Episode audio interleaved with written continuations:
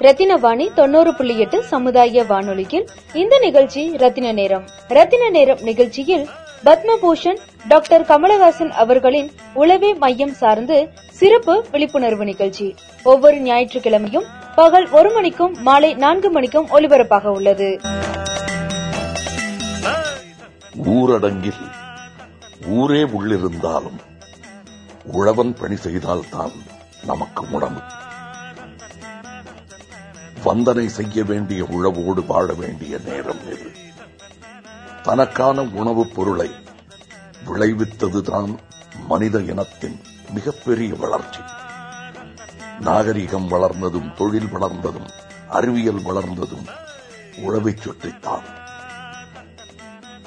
உழவே மையம் என்பதை அழுத்தம் திருத்தமாக மீண்டும் சொல்ல வேண்டிய நேரம் இன்று. உறக்கச் சொல்வோம். உழவே மையம். புஞ்சை உண்டு நஞ்சை உண்டு பொங்கி வரும் கங்கை உண்டு. பஞ்சம் மட்டும் இன்னும் இங்கு மாறவில்லை. எங்க பாரதத்தில் சொத்து செல்ல தீரவில்லை. வீதிக்கோரு கட்சி உண்டு சாதிக்கோரு சங்கம் உண்டு. நீதி சொல்ல மட்டும் இங்கே நாதி இல்லை.